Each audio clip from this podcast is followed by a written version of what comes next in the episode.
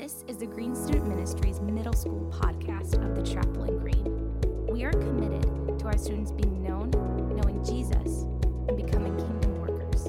We hope this podcast serves to encourage, challenge, and to help you grow in your relationship with Jesus Christ. This is Green Student Ministries.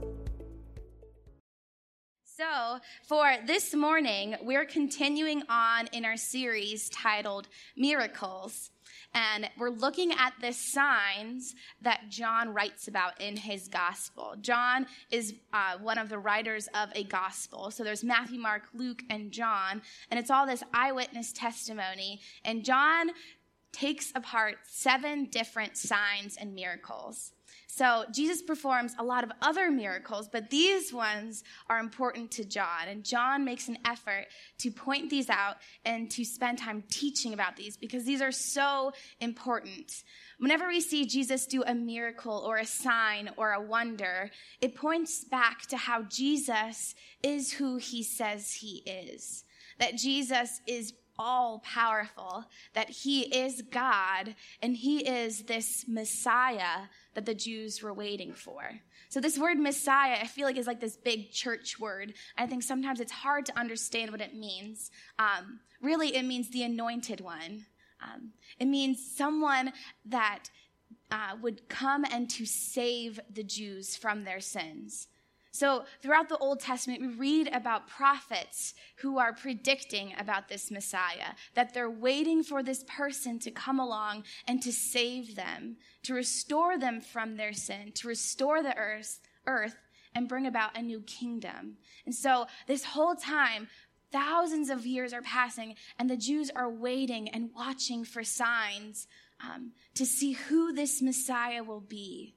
They're waiting and they're watching. And God even used, uses people in the Old Testament to show like a little aspect of what this Messiah would be. There's lots of people in the Old Testament that are great role models for us to look at, and they have like a small little part of what this Messiah would look like. It's almost like a name brand versus a generic brand person. Like Jesus is the Dr. Pepper, and like all these people like Moses, like King David, are like Dr. Wow or like Mr. Pibb. They're all these like little parts pointing towards the more complete version, and Jesus is proclaiming that he is Messiah through these signs. So he wants to show the world that yes, I am what you've been waiting for. I am the Messiah, the one who will save, the one who will bring about a new kingdom. But he also, in these signs and wonders, is wanting the people, the crowd watching and seeing him do these things to turn from unbelief to belief. That all these miracles and all these signs would cause people to believe in Jesus to have this faith, to see something miraculous with their own eyes and to be like, this shows that he is the Messiah. And now I want to follow this guy. I want to follow Jesus because he's the only one who can save. He is who he says he is. So as we look at each of these signs in this series, that's what Jesus is wanting to do to prove to the people that he is the Messiah and he also wants the people to turn from unbelief to belief, to having this faith. And the sign we're going to look at this morning teaches even a little bit deeper aspect of what this faith should look like. And this morning we'll look at it, and it teaches us that having faith requires you to believe without exactly seeing. To believe, to have faith without sometimes seeing it right immediately with your own eyes that believing isn't just seeing. Faith requires us to believe without seeing sometimes.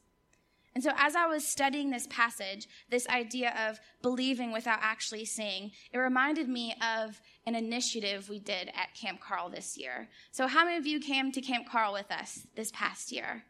Yay! So many of you. I know some of, I had a cabin with some of you guys, and we even did this exercise where um, there's like you're out in the woods and you're getting bit up by mosquitoes, but you're like seeing this like thing play out. It's like these like little trust exercises that you're doing. And one of the things that we had our cabin do is we come up to this place and there's like these huge wooden poles and like a bunch of string tied all around each other. There was like these big gaps and there's like lots of string. And the whole purpose was to have one person from the cabin stand outside of it.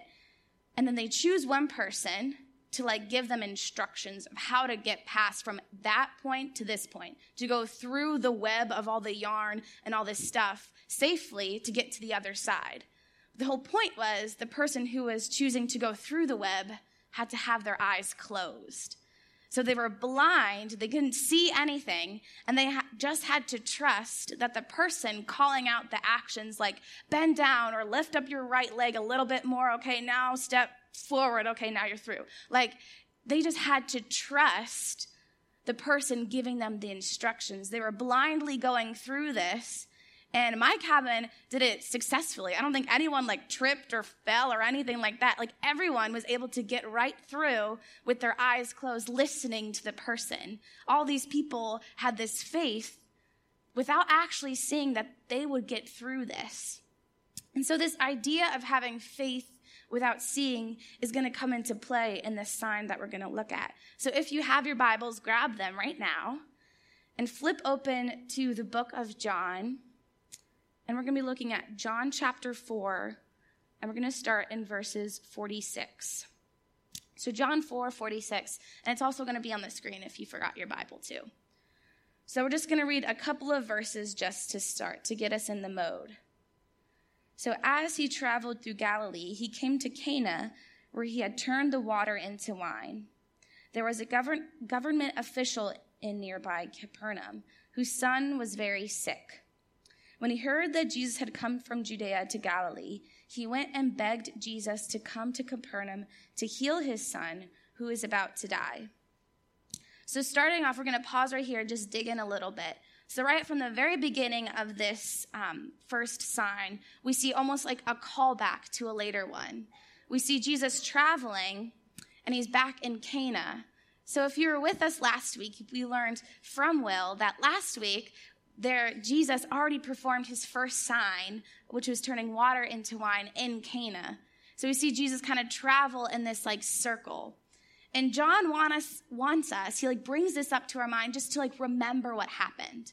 To like bring to mind, oh yeah, Jesus like did already do a miracle here. He already performed a sign. He did something miraculous. He turned water into wine. And in doing that, he's pointing towards how he would ultimately spill his blood to cover up our sins. Oh, yeah, I remember that part. So it brings to mind that Jesus has already done this and that Jesus is Savior. Just to remember for us to understand. And I just think that's like just a cool little part of scripture that Jesus follows like the path back to where he was before, that he circles back. And maybe the people in this time were talking about maybe the miracle that they saw or heard about, um, which I think is really, really cool. But in this time, we are also introduced to this government official who lives in Capernaum, and that would have been like a day's journey from where Jesus is right now. So this man lives in Capernaum, so you would have had to travel a day to get to where Jesus was staying at this point. And we see this man um, come to Jesus, begging Jesus to heal his son who's very, very sick, to heal his son who's on the brink of death.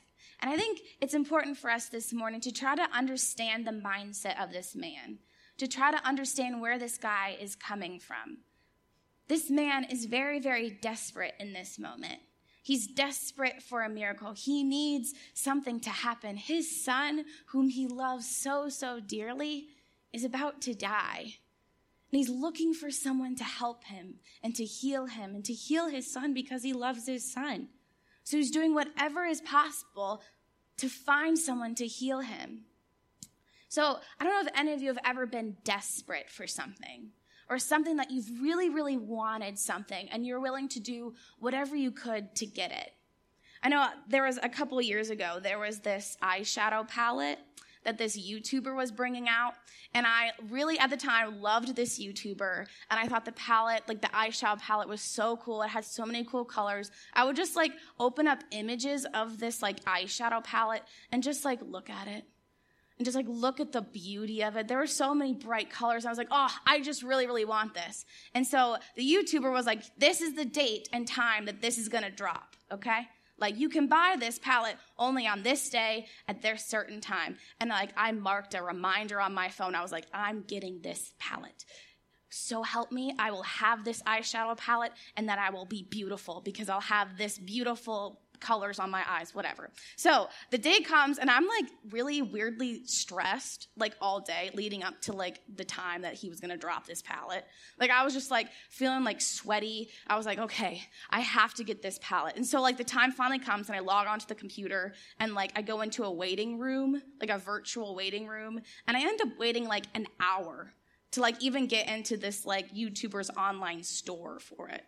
And so at this moment, I'm like panicking because I'm like, what if they sell out? What if I can't get this palette? I'm like terrified, but like miraculously, I get this palette. And I'm like, oh, I worked so hard to get it. And even when I like look at this palette like now, I'm like, I worked so hard for this thing. Like, I gave up so much of my time. I was so stressed. I was like desperately searching for this. Um, I know that's kind of like a random example, but I think even for us, we have things in our lives that we're like, I'm willing to sacrifice my time, my energy, my stress to find a solution to this. I'm desperate for this. And maybe some of you are like desperate also for something to happen. Or maybe some of you are like this man who you know someone who's very, very sick around you, and you're seeking and needing healing and help there's like this moment where we can relate to this guy and be like, yeah, I've been there. I've been in a place where I needed something, where I wanted something so desperately that I'm willing to do so many things to get it. And that's where this guy is at. He's willing to travel away from his sick son to find Jesus with the hopes that Jesus would miraculously heal his son. And so in verse 48, we see Jesus' response. And this response kind of struck me as I was reading it. So let's read it together. Jesus asked, Will you never believe in me unless you see miraculous signs and wonders? And at this point in time, Jesus is talking to the crowd of people that are probably surrounding him at this moment. He's not just addressing the man seeking help for his sick son, but he's addressing this group of people. But as I was imagining myself in this story of what I would be feeling if I was the man, I feel like I would be like sort of just like, like I would be like questioning or confused of why Jesus would say this. Why Jesus would say, like, will you never believe in me unless you see miraculous signs and wonders? Because I feel like if I was the man, I'd be like, what do you mean I don't believe in you? Like, I traveled all this way. My son is so, so sick. I feel like you're going to help him. I need your help. Why what do you mean I don't believe in you? I sacrificed my time and my energy to come find you. I wouldn't have done this if I didn't think that you could heal him. But what's important about this question that Jesus says is that Jesus is pointing towards a different kind of belief. He wants this man and the people around him to see that Jesus is calling us into a deeper and deeper faith. What this man was displaying in this moment was something called crisis faith. Like faith that only appears when you want something, that you're asking for something, or that you're desperate for something. That's the only time that he wanted Jesus in his life, was to ask him for something. And this looks like a lot of different ways for us. Um, it's like when we pray only when we need something from God. It's only interacting with Jesus when we want something from him when we're in trouble or if we want help. And those are good things to go to Jesus for. But we can't only have a relationship in a place where we're only asking for Jesus in desperate moments. Jesus is calling us into a deeper faith. And for those of us who went to Camp Carl, Nate even talked about this a little bit this idea of only interacting with Jesus or God in a way, ask, only asking for something, like he was like a vending machine treating Jesus like you just punch in the numbers and you only interact with him when you want this certain result. And then you go about your day and you leave. And Jesus is commenting that this is not the faith that he's calling us to have. Jesus is wanting us to have a deeper relationship and a deeper faith with him. Jesus wants us to come to him when we're in desperate need. 100,000% you should go to Jesus when something is wrong. That's so, so important. But if your only interaction with Jesus is to ask him for something in a crisis, then you're missing something. there is so much more to Jesus than just that. Jesus is calling us into a deeper relationship and a deeper faith with him rather than just being this magical vending machine moment. Because when Jesus is performing these signs, he's doing so to prove that who he is and to lead others to faith. And in this moment, Jesus is trying to get this guy, this man, to have a deeper faith. A faith that isn't just in moments of crisis, but a faith that's all the time, that's a part of his life. And so we see Jesus do this, and then we see the reaction in verse 49. The official pleaded, Lord, please come now before my little boy dies. Then Jesus told him, Go back home. Your son will live. And the, ma- the man believed what Jesus said, and he started home. I feel like this is like the really part in the story that's like the really big part. It's like the part you should highlight because it's so important that this man then pleads with Jesus, please come. My son is about to die. You need to heal him. And Jesus turns it around and tells the guy to go back home. Your son will live.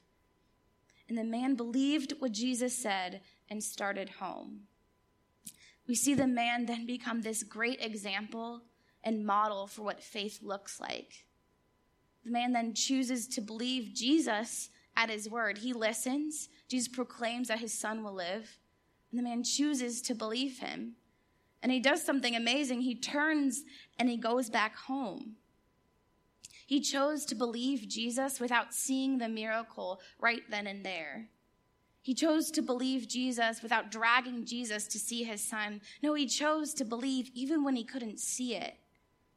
He chose to believe when that immediate answer wasn't happening. He chose something miraculous, which is to go back home and to travel a whole day to believe that Jesus was going to do what he said he was going to do. And we see the result of this in 51. While the man was on his way, some of the servants met him with news that his son was alive and well. He asked them what the boy had begun to get, when the boy had begun to get better, and they replied, Yesterday afternoon at one o'clock, his fever, his fever suddenly disappeared. Then the father realized that what, that that was the very time Jesus had told him, Your son will live. And he and his entire household believed in Jesus. This is, was the second miraculous sign Jesus did in Galilee after coming from Judea. So we see the man coming back home, and servants are greeting him and saying that your son is alive. He's healed. He is doing much, much better. And what's cool about this is that it even includes like the exact time that the boy was starting to feel better, that the fever disappeared.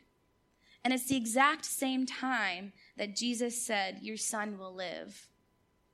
And Jesus did so to make a point that this wasn't just a coincidence or just something that just magically happened. No, it was Jesus who did it. Jesus was the one who healed him from far away. He healed him yesterday. And he allowed for this boy to get better. And what's cool is that it's just not a coincidence. That this proves that Jesus is who he says he was and that he can be trustworthy. And this then spurs that man to have a deeper faith, to have a faith that wasn't just in crisis mode, but to have a faith that Jesus is who he says he is. And we see this like life change switch in this man. And not only in this man, but in the household around him. That he then had this contagious faith. That other people were able to recognize what had happened. And this caused them to believe in Jesus.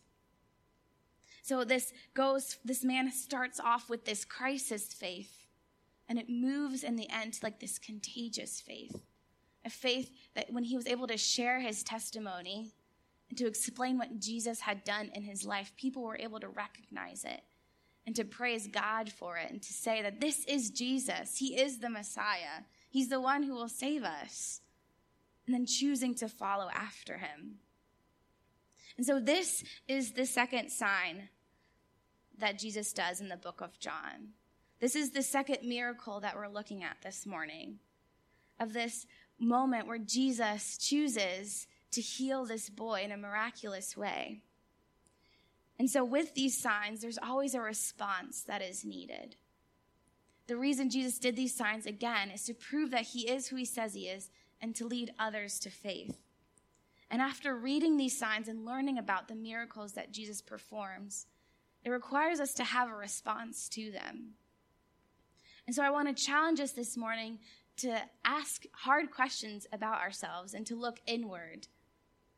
And to first to ask, how do you guys respond when you're in crisis mode?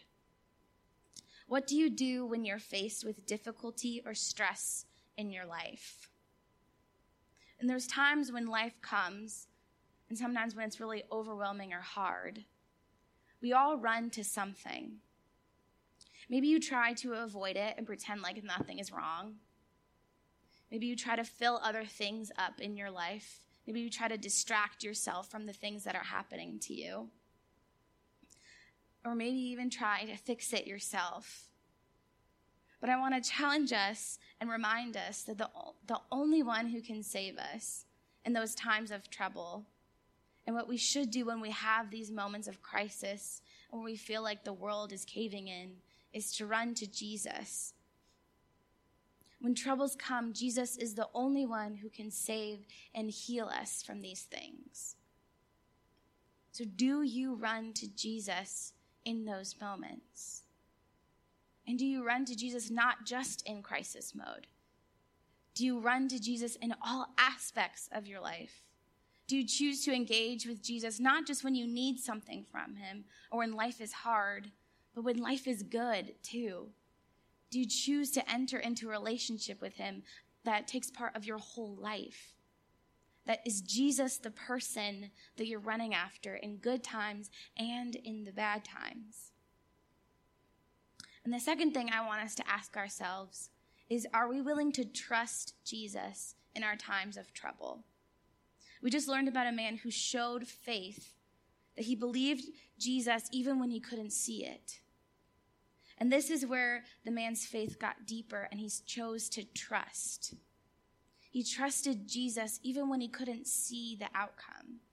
He trusted Jesus in those moments when he couldn't see it. So, are you guys willing to do the same in those moments? To trust Jesus at his word, to trust that he is who he says he is, and then to trust that Jesus is the only one who can save us, and that Jesus is has what is best for you. Are you willing to trust him with your whole life in the good moments and in the bad moments. Because at these signs, Jesus does, he declares who he is. He shows these miraculous things that he can do. But they require a response.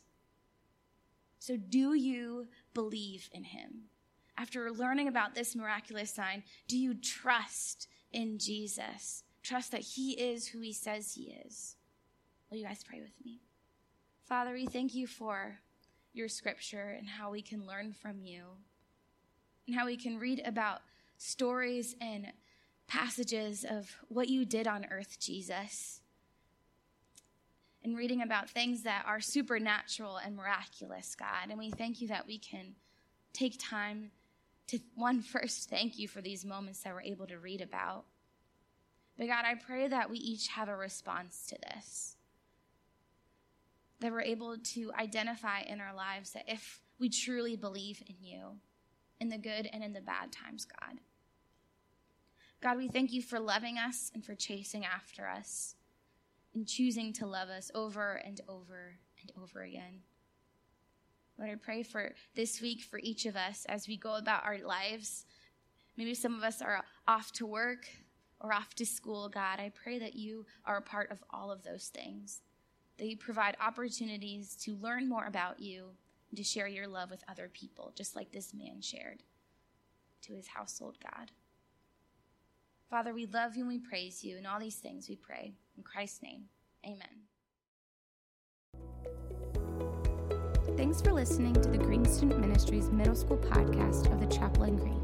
If you have any questions or concerns, feel free to contact us at gsm at thechapel.life or follow us on Instagram at Green Student Ministries.